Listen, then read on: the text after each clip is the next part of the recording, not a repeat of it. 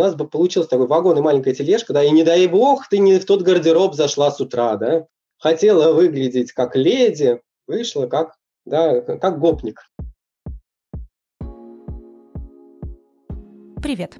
Это подкаст «По ту сторону моды». Меня зовут Марина Степанова, я стилист.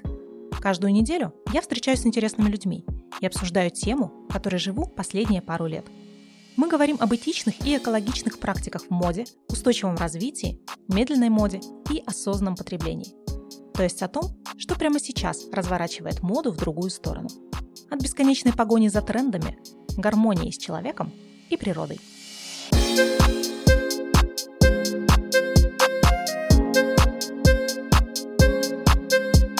Сегодня я общаюсь с Феем Блесток, гостем из, не побоюсь этого слова, модной столицы России и Санкт-Петербурга. Дмитрий Бычков, небинарная персона, неформальный стилист-имиджмейкер и фэшн-визажист. Дмитрий – автор нескольких методик в работе со стилем и макияжем, в том числе теории языка внешности. Мы обсудим, как понимание своих социальных ролей ведет к созданию осознанного стиля – и узнаем, почему при разборе гардероба можно не выбрасывать ни одной вещи. Не сомневаюсь, что от этого выпуска вы получите удовольствие.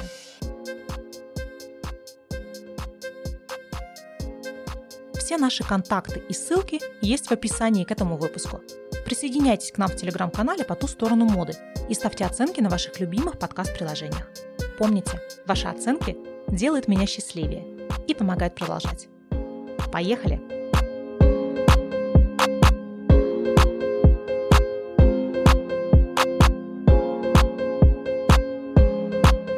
Появился ты очень вовремя, потому что о языке внешности я активно начинаю рассказывать вот только-только. То есть до этого был как раз подготовительный этап, когда я это все формулировал, а, описывал, тестировал. Вот. И тут ты такая спрашиваешь, а как ты дошел до жизни такой? Вообще, мы с тобой знакомы уже очень давно, слушай, наверное, лет 10. Я тебе точно могу сказать, больше 10 лет, это 2010 год был. С тех пор твоя жизнь кардинально изменилась, когда мы с тобой были знакомы. Ты был еще совсем таким начинающим зеленым. Ты тогда а, начинал только увлекаться макияжем и делал какие-то свои первые робкие шаги. Теперь у тебя своя концепция. Буквально, да, я прям не побоюсь этого слова, своя концепция, свой подход. Расскажи вообще о своем пути, кратенько. Вот как ты дошел реально до жизни такой? Это правда. Мы с тобой знакомы уже вот 10 лет, около того. А, и тогда я только а, осваивал визаж осваивал визаж и так подумал, блин, а ведь э, стилистика, это ведь тоже классно, ведь тоже хочу а, освоить стилистику. Тогда-то мы с тобой и познакомились. И стилистика меня по большей части радовала. Первые, по крайней мере, года три, наверное, я был в полном восторге, ну, потому что все-все, я теперь прям знаю, как сочетать по фигуре, как по цвету, цветотипы, там прям на любой случай схема есть. Вообще все готово, все прям классно. Настоящее образование получил. А потом э, со мной случилось то, что случается, наверное, со всеми стилистами, э, если они русские. А, в общем, у меня есть две особенности, которые мне не позволили кайфовать от стилистики дальше и привели к большой паузе в моей работе именно стилистической. Я, я развивался дальше как визажист, но как стилист поставил на паузу. Первая особенность – я русский. Вот русский по полной программе, и в нашей культуре есть э, склонность к высокой контекстуальности. Это когда мы э, во всем видим осмысленность, ищем осмысленность, ищем особое сакральное значение. Нам мало просто одеваться. Мы хотим одеваться для чего-то, что-то этим выражать. Вот эта потребность в самовыражении сидит в каждом русском человеке просто и орет, говорит, выражай меня, Осознанно подходи к своему гардеробу, осознанно подходи к тому, что ты делаешь. Выражай, выражай меня полностью. Выражай меня прямо здесь, прямо сейчас. Хочу два раза еще, еще выражай. И оно, естественно, хотелось. А какое тут выражение, да, если ты э, все, все, что есть для самовыражения, вроде бы это цвет, да, но цвет, извините, по цветотипу, извольте. Да, думаешь, ну ладно, может быть, как-нибудь там выкрутимся там с цветом, бог с тобой. Там, ладно, думаешь, вот выражусь в каком-нибудь фасоне, извините, типа фигуры. Думаешь, скотина, ладно, буду страшненько, но все равно самовыражаться. И идешь, э, например, в какие-нибудь дресс-коды, и дресс-коды тебя окончательно все обрабатывают. То есть куда ни плюнь, нигде самовыражения нет. Дресс-коды, типы фигуры, э, э, цветотипы и даже, и даже типы лица. Все, все, все ограничено вот, вот в эти рамки. И, и все, и, и грустно стало. А представляешь, когда все вместе? Еще архетипы и стилевые типажи по Киби и Ларсон. Кстати, э, э, архетипы возникли э, достаточно недавно, и они русскими стилистами используются вообще не так, как они запланированы. Это вот как раз та самая потребность русских людей в осмысленности, сложности и в глубине. Вообще архетип это что такое? Это когда ты видишь какой-то образ, и ты его четко понимаешь, и все люди его четко понимают. Никаких нюансов, никаких серединка на половинку. Это как не немножко беременная, это прям вот либо беременная, либо нет. И также ты либо этого архетипа, ты либо другого. Что сделали в России с этими архетипами? Сказали, ну я немножечко э, шут, немножечко король, и там ну, на, на пол карасика я любовник. Что это за бред? Это не архетип, это смесь потому что нам мало для самовыражения какого-то вот а, а, одного четкой э, рамки. А архетипы, они так и работают, вот как одна четкая рамка идентичности. Вторая проблема – это моя небинарность. Все эти роли, которые э, предлагало общество, я не вписывался. Многие люди доживают до 30, э, до 40, до 60, 80 лет и даже не задумываются о том, какие социальные роли они играют, и играют, как правило, какую-нибудь одну роль. У людей часто в России, это сплошь и рядом, есть всего лишь одна идентичность, например, гендерная. То есть ты либо мальчик, либо девочка. А все остальные идентичные, например, профессиональность, профессиональные идентичности, социальные, да, отношенческие, они вообще людьми в сознании не выводятся никак. Вот кто ты? Ты девочка. Где ты девочка? Везде ты девочка. На работе девочка, в семье ты девочка, с мужиками девочка, с подругами девочка, э, занимаешься благотворительностью ты девочка, везде ты девочка, но так же не бывает. Одна и та же роль везде не может быть применима. Вот, все люди застревают в этой роли, а я и в ней застрять не мог. Ни та, ни другая не подходит, ни мужская, ни женская. И, и я э, вроде бы пробовал какие-то э, инструменты использовать. Они давали вообще другой результат. Ну, ты знаешь, да, например, чтобы сделать привлекательным а, лицо, достаточно нарисовать стрелки. И все падают ниц буквально. Ну, я рисую стрелки, но, понимаешь, ниц-то, блин, не падают. А, что-то пошло не так. Видимо, лицо-то какое-то тоже должно быть определенное. Определенное поведение, определенное звучание голоса, определенная физика и определенная пластика тела. Для того, чтобы а, какой-то элемент сработал. И для того, чтобы можно было отыграть какую-то социальную роль. Поэтому все эти социальные роли, которые я э, осваивал, они были абсолютно осознанные. Поэтому я понял, как э, работают социальные роли и какую роль играют в социальных ролях одежда, макияж, прическа. И это действительно костюм для роли. Вот как в театре, один в один. У тебя есть определенный сценарий, у тебя есть определенный костюм и определенный сюжет, и определенная еще и сцена вокруг. Если что-то из этого нарушается, зритель такой, что происходит? Уберите статиста со сцены. Это то, с чем я столкнулся, э, и мне нужно было научиться понять, как это работает. Ну, я, как любой нормальный человек, э, хочу вписаться в общество. Мне это важно. Получается, язык внешности, он про роль, про то, каким ты либо кажешься, либо хочешь казаться, либо чувствуешь себя. А где тут ты как личность? Смотри, э, личность человека может быть реализована только в отношении с другими людьми, каким-либо образом. И язык внешности – это способ коммуникации нашего внутреннего, душевного, нас как личности, с а, миром окружающим через а, определенные роли. Естественно, роли а, недостаточно для того, чтобы рассказать о личности. Здесь есть социальные роли и есть также и инструменты, которыми мы можем рассказывать разные черты человека. Я отталкивался в свое время от тем, кто увлекается стилистикой, эти базовые стили знакомы. Помнишь, драма, романтик, классик, натурал. Когда случился ренессанс, и когда у меня э, люди, которым э, я показывал, как при помощи макияжа можно э, изменять э, впечатление от лица, ну вот тот, та пауза, которую я сделал для стилистики, в это время я развивался как визажист. Я придумал, например, э, разработал систему эмоционального макияжа. И при помощи, ты ее, кстати, застала, когда при помощи бровей можно изменить характер э, лица и восприятие полностью меняется. И это, конечно, фантастическая вещь абсолютно, потому что можно стать более наивной, более строгой, какой угодно. Вот народ такой, о, классно, то есть у тебя макияж, который влияет на нашу жизнь. И я могу вот свой реальный характер на лице себе нарисовать, и чтобы люди меня воспринимали такая, такой, какая я есть на самом деле, а не так, как мои гены сложились. Потому что очень часто наше лицо не совпадает с внутренним ощущением. Но тут я тебя хочу перебить и все-таки не понимаю, а если я хочу одеваться и краситься для себя и получать удовольствие от самой себя, и мне, например, плевать, как меня будут воспринимать в обществе. Но когда я кайфую сама от себя, меня воспринимают, ну, собственно, как-то приятно мне, наверное. Я не хочу играть роли. Мы не хотим играть роли, конечно, нам кажется, что это фу, фу такое, а потом их все равно играем. Здесь э, социологи э, начинают загадочно улыбаться и стебаться над всеми нашими вот этими вот, ой, я это делаю только для себя. Знаешь, вот если только для себя, люди начинают несколько странно пахнуть. В каком смысле? В прямом. Ну, понимаешь, для себя они могут начать очень странно пахнуть, и все, что красиво в них будет, это ногти. Потому что это все, что они видят. Все остальное адресовано всегда вовне. У человека нет потребности наряжаться для себя. В нашей картине мира мы же себя не видим. Мы как бы же изнутри смотрим, да, игру. А стилистика – это социальная вещь. И там, где нет людей, нет э, стилистики. На необитаемом острове с крабами ты можешь выглядеть как угодно. Получается, это желание быть собой и не играть никакие роли, это какой-то такой, э, как бы сказать, это какое-то такое лукавство, которое все-таки скрывает нежелание видеть какие-то роли, нежелание осознавать. Я тебе так скажу, это естественное желание быть собой, просто оно противопоставляется игранию ролей. Мы – это то, что собирается из разных наших идентичностей.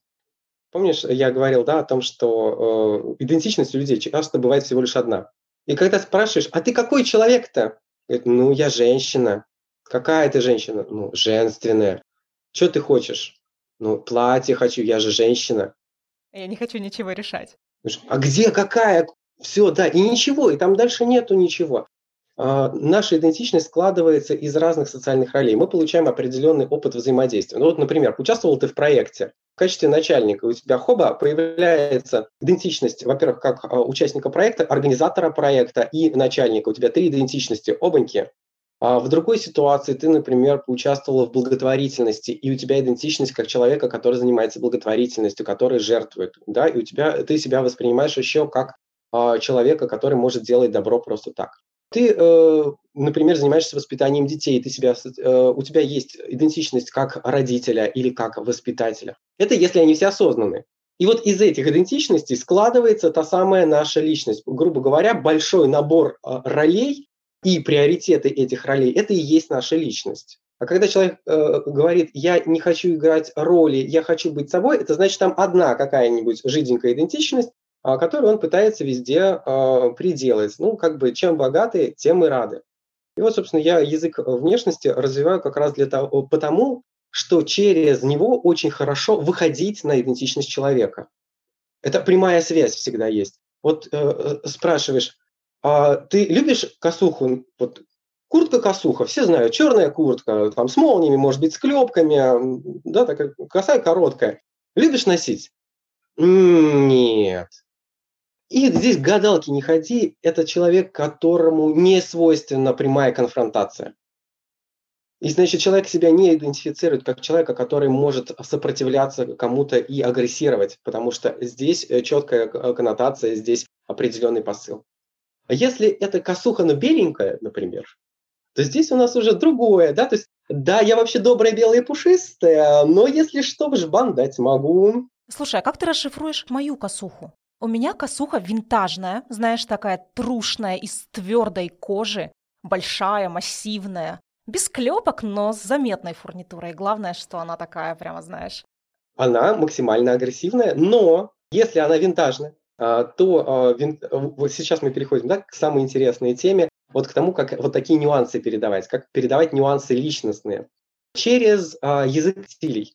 А, я попытался воспользоваться, я, я помню про косуху, и мы к ней вернемся. Я попробовал э, воспользоваться теорией базовых стилей для того, чтобы описывать вещи. Они здорово, это неплохо работало, да, там ты говоришь, вот эта вещь, она драматическая. Она подходит вот таким женщинам. Таки, и, и такие женщины говорят, да, я драматическая женщина, мне, пожалуйста, драматические вещи.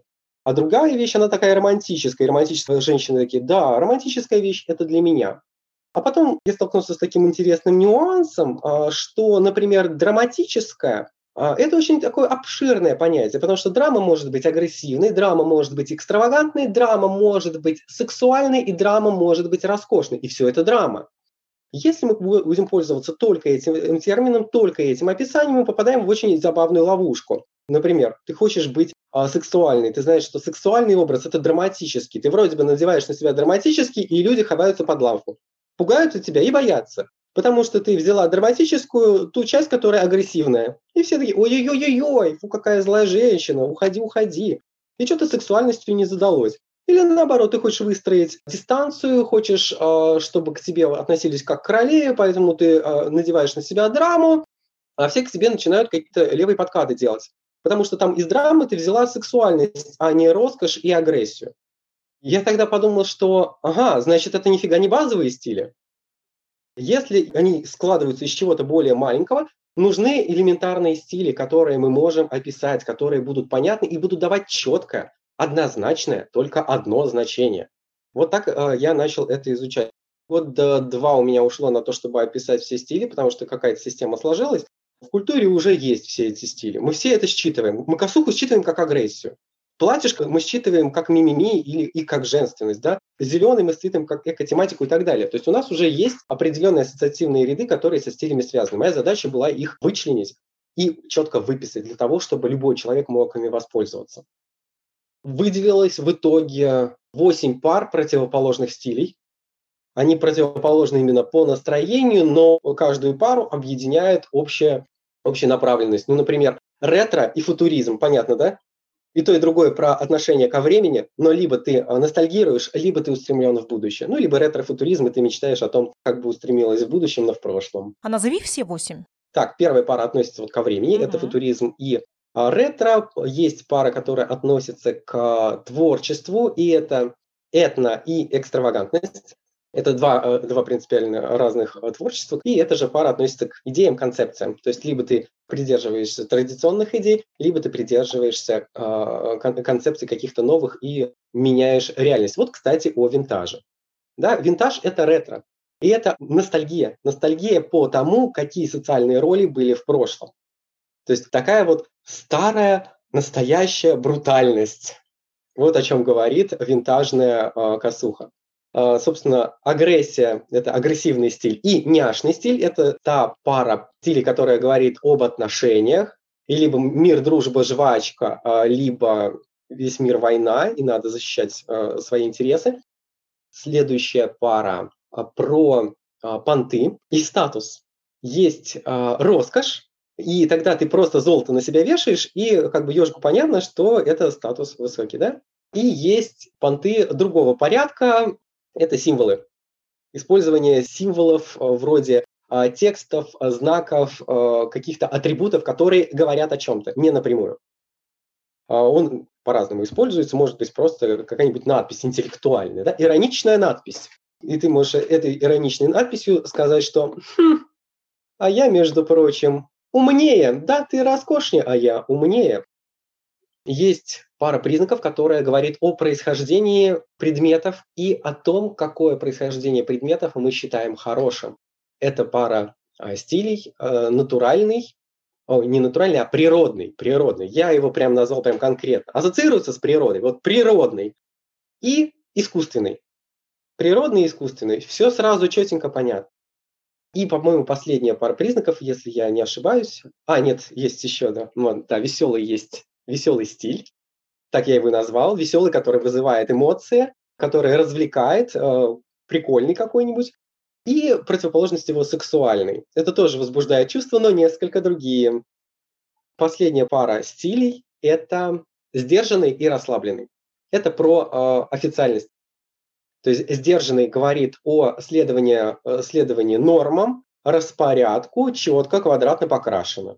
Ну и расслабленный говорит о неформальном взаимодействии и в целом расслабленности, в том числе эмоциональной, и о комфорте. Вот, пожалуйста, такие стили. Естественно, в каждой вещи может э, сочетаться вот несколько стилей, как в той самой казухе. Там и агрессивный, и ретро. Как ими э, оперировать, э, как ими пользоваться? Да точно так же, как и всеми остальными приемами, элементами, характеристиками вещи. Да, вот как мы вещи сочетаем. мы смотрим, вот это по цвету, да, вот они сочетаются. Что значит сочетаются? Да, не рядышком, они похожи такие. Вот у меня здесь э, красные в волосах, и вот красные у меня в костюме. Все сочетается, сочетается. И таким образом к цветам, текстурам, э, фасонам э, отделки прибавляются еще и стили, при помощи которых можно сочетать вещи.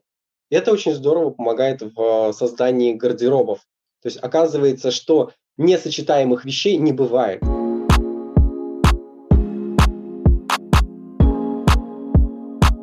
Скажи, вот правильно ли я тебя вообще поняла? То есть к тебе приходит клиентка, ты э, проходишь, проводишь с ней какую-то такую психологическую беседу, вы выявляете, какие социальные роли для нее будут, ну, адекватны, что ли, а дальше выбираете некий набор вот этих стилей из противоположных, которые будут про нее, и уже гардероб составляете вот в этом ключе. Я тебя правильно понимаю? Вот чувствуется мастерство стилиста. Правильно ты все поняла совершенно точно. Только кроме того, что изучаются социальные роли человека, изучается его э, суть, то, как он себя ощущает. У меня есть э, тест проективный э, на выявление внутренних представлений человека о себе. Многие стилисты смотрят э, на психологию так э, вожделенно, надеясь, что именно психология даст ответ э, на э, вот этот вот внутренний запрос в глубине осмысленности и так далее. А психология дает ответ лишь отчасти, только в том, что э, человек воспринимает как себя и свое отношение к каким-то вопросам. И это такая крошечная часть стилистики, что сколько бы психологического образования не получали стилисты, их стилистика не становится более стилистикой, и клиенты их довольнее более не становятся. В чем проблема? Дело в том, что роли и самопрезентацию, и отношения изучает не психология, их изучают социальные науки политология, социология, а, социальная биология, культурология. В общем, это то, а, где я черпаю вдохновение для своей стилистики. Конечно, я выясняю, как человек относится к той или иной роли, а дальше я смотрю, а есть ли у него паттерны поведения, которыми он может поддерживать эту а, роль. Э, вот он назвал это «Я творческий человек». У этого есть элементарная проверка есть определенный набор э, стилей, который может на себя надеть только творческий человек. Это, ну, ну, например, тот же самый экстравагантный. Если ты надеваешь на себя экстравагантный стиль и не знаешь, как себя в этом вести, и выходя на улицу в красном платье, ты узнаешь, что оказывается на красное платье все смотрят, и куда-то улетучивается вся уверенность э, в себе в это время, значит, нету, нету той черты, которую ты хочешь демонстрировать. Это неправда. То есть действительно язык э, внешности – это самодостаточный инструмент. Не, э, не нужно лезть в психологию для того, чтобы понять, можешь ты поддерживать какую-то социальную роль или нет. А вот социологические приемы очень прекрасно работают. Статистика, например. Будут ли воспринимать твой образ однозначно большая часть респондентов или нет? Или то, что ты там вот себе напридумывала, это знаешь только ты и код. Такое часто бывает, когда я работаю при оценке логотипов. Э, люди, знаешь, да, люди в логотипы любят зашивать все, что только это. Там такая глубокая философия, там просто Толкина можно, да, трилогию написать о, о том, что заложено в этот э, маленький кружочек э, с какой-то финтифлюшкой, да, который под микроскопом-то, в общем-то, не видно. А люди видят, например, сиреневую размазню. Да, что это? Это фея чихнула. Что нет, никто, люди не видят там ничего вот этого вот зашифрованного. И это очень легко проверять, ты просто показываешь, что ты видишь в этом кружочке.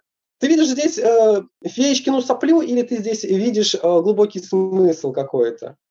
Ну и все, и сразу все встает, э, э, на свои места э, встает. То же самое с э, образом человека. Для личных брендов, например, с которыми да, я сейчас работаю, элементарная проверка, работает ли на выражение личностных ценностей образ, это отзывы.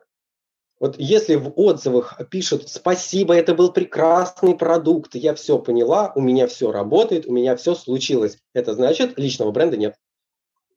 Это значит, есть продукт, а тебя как личности там нет. Личный бренд мы узнаем в отзывах, когда там появляются личностные характеристики того, кто этот продукт создал, и которого нельзя выпилить из этого продукта. Как говорят, например, мои клиенты, стилистов много, а фей один. Так мы понимаем, что личный бренд есть, если он четко описывается в отзывах. А, ну и для тех, у кого нет личного бренда, а, есть возможность, например, проверить свою а, социальную роль хотя бы, правильно ли тебя воспринимают. Ну вот ты знаешь, да, ты что ты можешь выражать? Отношение ко времени, отношение к роскоши, отношение там, к экологии, ко всему чему угодно. Ты можешь выражать отношение, да? А что с этим делать-то? А что выражать-то? Роль-то какую? Хотя бы вот какие-то, да? Какой-то каркасик сделать. Поэтому пришлось вернуться к разработке тех самых социальных ролей, чтобы людям было хотя бы какой-то каркас, куда они могли это все вписать. Из социальных, э, из социальной биологии, из э, фольклора и из э, кросс-культурных коммуникаций я взял те параметры, которые мы все равно людей оцениваем либо так, либо иначе. Ну, например, мы всех оцениваем либо как светлых, либо как темных. Вот это вот деление на светлые и темные, оно где-то в подкорке у людей есть, оно со сказками к нам пришло, есть во всей культуре, во всем кинематографе, во всей литературе, везде оно есть, оно у нас и точно так же мы людей воспринимаем, и стили мы воспринимаем как светлые, как темные. И э, вот из таких э, характеристик складывается четыре э, архетипа, а, они воспринимаются однозначно. Это не те архетипы, которые там, а вот немножечко оттуда, немножечко отсюда. Нет, нет, нет, там все очень четко и понятно. Если я их опишу, ты сразу скажешь, какое поведение будет у этой женщины, чего она хочет и так далее. Ну, например, вот представим себе а, женщину, у которой из а, натурального только ее паспорт, а, да, то есть у нее там губы вкачаны, да, там а, два силиконовых меча спереди, сверху, два силиконовых меча с, снизу, сзади, значит, два ерша а, таких из пластика вместо ресниц, да, татуировки а, двух червей на лбу, она такая, значит, думает, как, как сделать себе инъекцию айфона, вот обвешалась, в общем, златым серебром и Ауди, Такая прям вот она вся такая. Что мы будем от нее ждать? Вряд ли мы от нее будем ждать такого поведения, как, вы знаете, очень важно, очень важно помогать тем, кто борется сейчас с раком. С каким раком? С, с каким с раком? Что? Про что ты говоришь, женщина, да? То есть там мы, мы воспримем это совершенно иначе. Мы не поверим, что она а, работает воспитательницей в детском саду или тем, что у нее какое-нибудь э, социально значимое благотворительное дело, да? м м Хотя она действительно может работать воспитателем в детском саду и может заниматься благотворительностью. Да, да, и это, в общем-то, не страшно в жизни, ну, если тебя устраивает, да, вот такая вот проблема, что тебя воспринимают не так, не тем, кем ты являешься на самом деле, то можно продолжать играть вот этот вот архетип. Другая проблема, когда люди хотят, чтобы их воспринимали соответственно э, той роли и тем ценностям, которые они транслируют, но почему-то вот одеваются в другой образ, в другой архетип. Ну, потому что нравится мне просто. Думаешь, ну окей. Здесь что мы можем сделать? Здесь мы показываем человеку, какие социальные последствия имеет тот образ, который он на себя надевает. У каждой роли есть э, свои преимущества, свои ограничения, она для конкретных ситуаций. Вот то, что очень много часто используют э, стилисты в своей работе, например, когда одевают женщину в леди.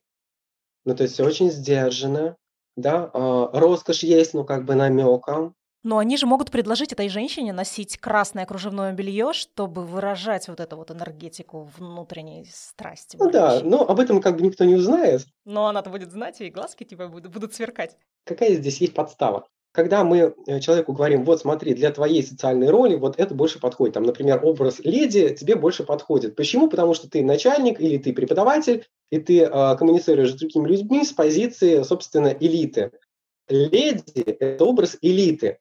Поэтому очень смешно, когда пытаются в него одеть тех, кто не является элитой. Да, куда внутреннего гопника-то деть? В том-то и дело, что никуда ничего девать не надо. Если мы воспринимаем а, вот эту социальную роль как то, что у нас есть единственное гвоздями к нам приколочено, то мы попадаем в ловушку. Потому что вот этой, прости господи, леди некуда девать ни внутреннего гопника, ни дорогую проститутку, которую она иногда тоже может э, хотеть демонстрировать, почему нет. Она никуда не сможет деть маму, она никуда не сможет э, деть э, человека, который любит просто потюленить. А никуда девать не надо. Просто в определенном месте ты играешь одну роль, а в другом месте делаешь щелчок, переодеваешься и играешь другую роль. Но, Дима... Вот почему я считаю, что э, делать э, образ э, только в одном стиле это глупо. Это же приведет к большим захламленным гардеробам, если у тебя под каждую твою вот такую внутреннюю роль, а их может быть с десяток, будет несколько отдельных образов, а скорее всего эти роли не удовлетворятся только каким-то одним комплектом. У тебя будет просто огромная гардеробная, где будет много-много-много всего. Как быть? Ответ на этот вопрос нам дает э, теория игр и понимание, э, что такое игра в социуме. Да мы просто можем посмотреть на детей. Что делают дети для того, чтобы изменить какую-то роль? Прекрасная есть иллюстрация того, как дети играют э, разные роли в сериале «Благие знамения». Э, если не смотреть, очень рекомендую. «Благие знамения» – это шедевр с точки зрения э, языка внешности, потому что там смыслов зашито больше, чем есть в основном сюжете. То есть там по картинкам ты понимаешь больше, чем говорят э, через э, словами через рот э, персонажи. Так вот, там есть э, компания четырех э, детей, и они играют ведьм и ведьмоловов. У одного, значит, есть шляпа, и это ведьма, а у другого есть палка, и это ведьмолов. И вот он, э, тот, который с палкой, он, значит, загоняет ведьму на качели и пытает то есть качает. Потом тот, кто э, исполняет роль ведьмолова, такой, так, все, теперь я хочу быть ведьмой, я тоже хочу, чтобы меня пытали. Они меняются атрибутами, палку получает один, шляпу получает другой. Роль меняется, и они играют уже по-другому. В костюме все то же самое, не нужно менять полностью образ, достаточно переставить акценты. Вот, кстати, макияж, прическа э, и украшения – это то, что транслирует нашу личную позицию, наше личное отношение к той социальной роли, которую мы играем. То есть вот костюм – это социальная роль, а все, что касается украшений, как бы вроде бы не обязательная вещь, типа макияж, прическа, маникюр, украшения, которые все ой, да зачем носить? Правда, зачем демонстрировать свою личность? Зачем демонстрировать свое отношение к этому? И зачем демонстрировать ту роль, которую ты бы хотел играть?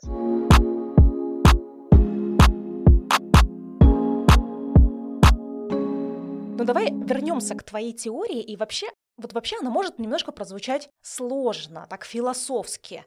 А если мы спускаемся на уровень обычных женщин, потребителей, которые хотят ну, разумно распоряжаться своими деньгами, покупать меньше, получать больше, и чтобы желательно много времени по утрам на гардероб не тратить. Я такой пришел, с закрытыми глазами оделся и все. Ну, то есть нас интересует практичность. Как связана твоя теория с практичностью и не усложняет ли она женщине жизнь? Отличный вопрос. И действительно, э, моя система не усложняет, а облегчает жизнь людям. Если раньше нам бы пришлось действительно под каждую свою социальную роль собрать себе отдельный гардероб, у нас бы получился такой вагон и маленькая тележка, да, и не дай бог ты не в тот гардероб зашла с утра, да, хотела выглядеть как леди, вышла как, да, как гопник. Что же делать, да, что же делать? Когда мы знаем, как менять э, при помощи вот таких вот небольших деталей э, прочтения образа, достаточно небольшого базового гардероба для того, чтобы любую роль играть. В каком стиле выстраивать базовый гардероб? Как определить такую, что ли, свою главную субличность или главную роль, под которую подбирать базу? Ну, ведь мы все понимаем, что база у нас может быть более э, девочковая, романтичная, более сексуальная, Куплю я себе брюки из шерсти черной или все-таки более обтягивающие, ну, из кожи блестящие? Ну, то есть как выбрать базу-то? Поскольку я в основном преподаю, а не просто собираю гардеробы, да, моя задача, чтобы человек сам понимал, что он хочет выражать.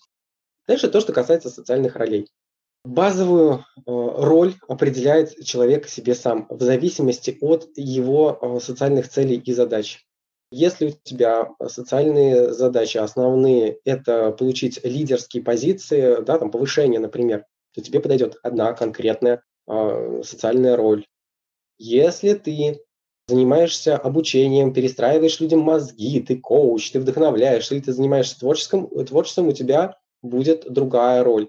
Э, то есть, по сути, надо в первую очередь смотреть на те э, социальные транзакции, которые есть у человека. То есть, с кем он коммуницирует больше всего, какие отношения в его жизни имеют превалирующую роль. Вот под это делается, э, собственно, базовый выбираются базовые стили. И доп- дополняются, обязательно дополняются тем, что теми стилями, которые, через которые человек выражает свою личность. Как правило, это связано с работой.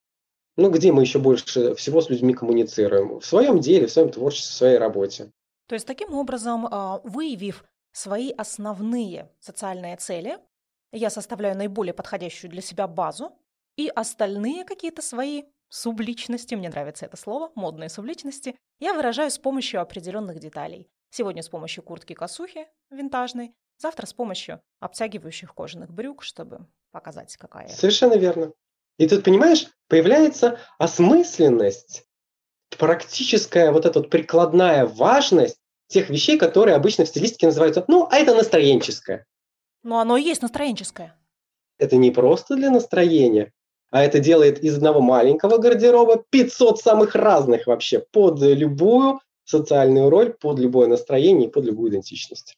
Вот это дает осознанный подход к своей идентичности и к своему осознанному выражению идентичности на языке внешности дает возможность сократить гардероб. Часто проблемы раздутых вот таких вот гардеробов, она э, не в том, что люди не выбир... неправильно выбирают вещи там по фасону. Вот сколько я разбираю гардеробов, часто оказывается, что нормально там и по размеру, нормально там и по фасону. Ну, ну люди же ну, не слепые, они же видят, что вот здесь вот живот висит через ремень. Наверное, не надо это брать.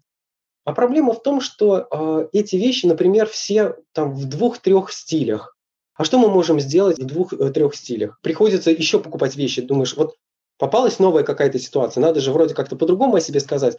И человек по инерции выбирает снова те же стили, вещи, может быть, другие, а стили-то те же, и в итоге он не может сказать ничего нового, он говорит опять все то же самое.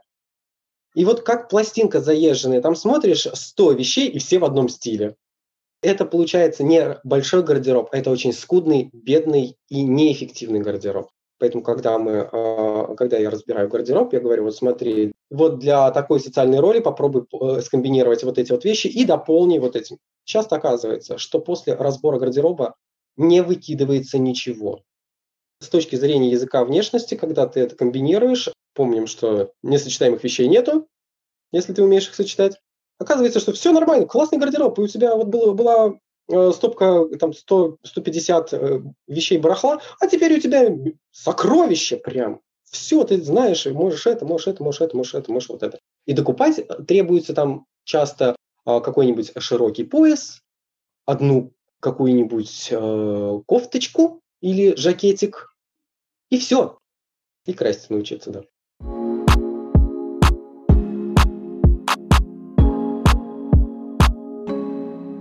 Давай поговорим о тебе. Сам-то ты как одеваешься? Что ты носишь?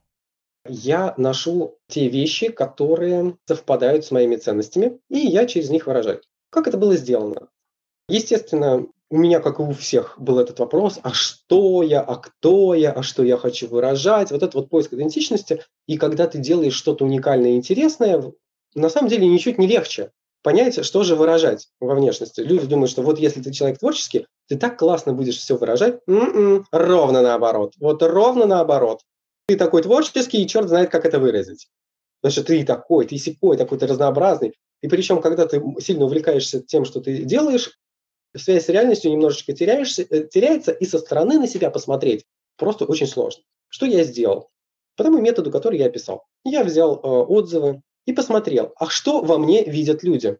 То есть те черты, которые я реально демонстрирую. Не те, которые я там себе напридумывал, высокую интеллектуальность какой-нибудь.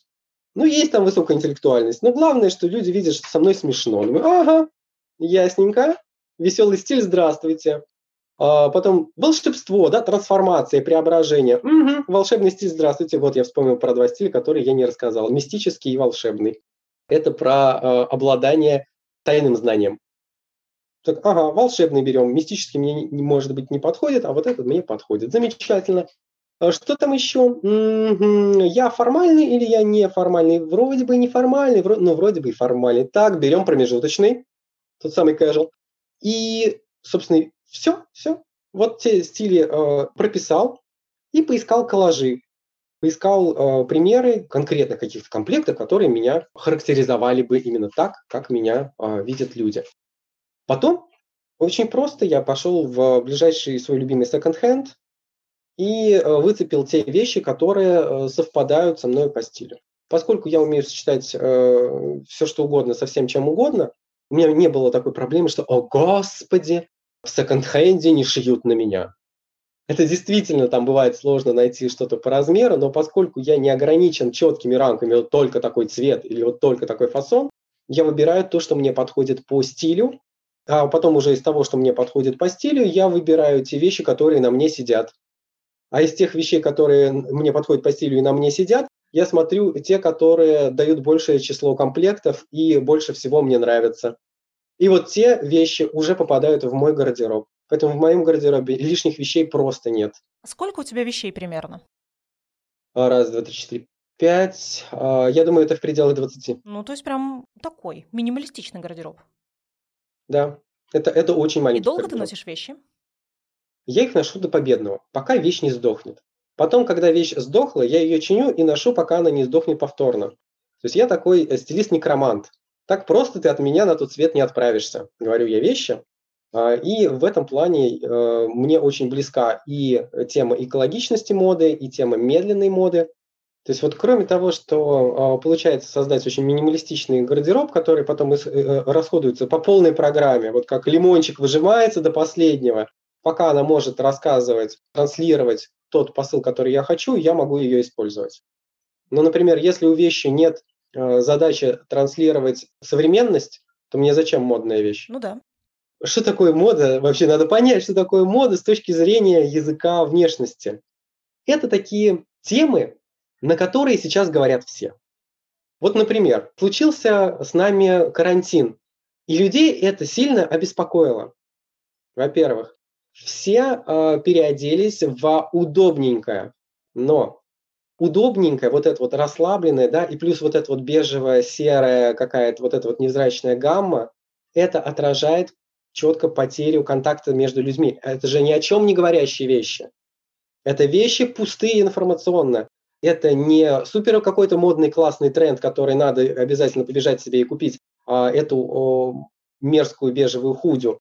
Э, или еще какую-нибудь э, коричневую дрянь, которая похожа на, там, я не знаю, песок с дороги зимней, да, вот, вот в этой палитре февральского уныния. Нет, это временное явление. Люди в стрессе, люди закрываются, люди э, теряют социальные контакты. Это выражается в их внешности через э, неинформативные, безликие, никакие, но комфортненькие образы.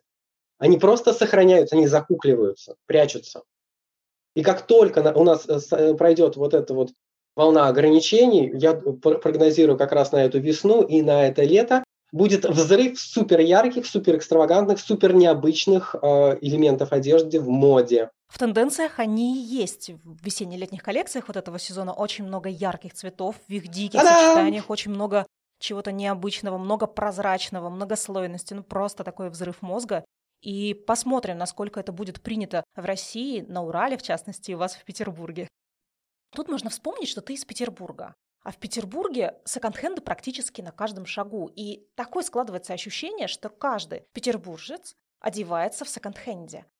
Почему? Ты говорил, что у тебя есть своя версия. Э, так сложилось исторически, э, что в Москву едут по работе, а в Питер по любви. И по любви в Питер э, едут люди на внутренней мотивации. То есть им плевать, как их а, будут воспринимать, они хотят. Здесь просто собралось большое количество творческих людей.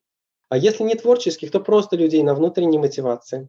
Людей, ориентированных на коммуникацию, на самовыражение. И вот для самовыражения как раз подходит язык внешности и подходит лучше всего секонд-хенды.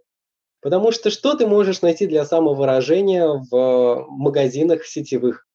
То же, что будут говорить еще несколько миллиардов человек. Вот уж классное самовыражение, да, стань как все. М-м, нет, это для Петербурга это просто не подходит. Здесь нет увлечения модой, а, поскольку здесь а, более а, сглаженные иерархии. Люди творческие не находятся в взаимоотношении подчиненный и начальник. Мода, различные признаки статуса, мода это тоже признак статуса, да, это показатель статуса, имеет значение там, где есть жесткая вертикальная иерархия, где есть элиты и низы. Вот в этом случае, конечно, надо и следить за модой, и э, точно знать, э, какой дизайнер что сделал. Нужно обязательно демонстрировать э, роскошь свою, а то холопы не поймут. И вот это, например, процветает в Москве.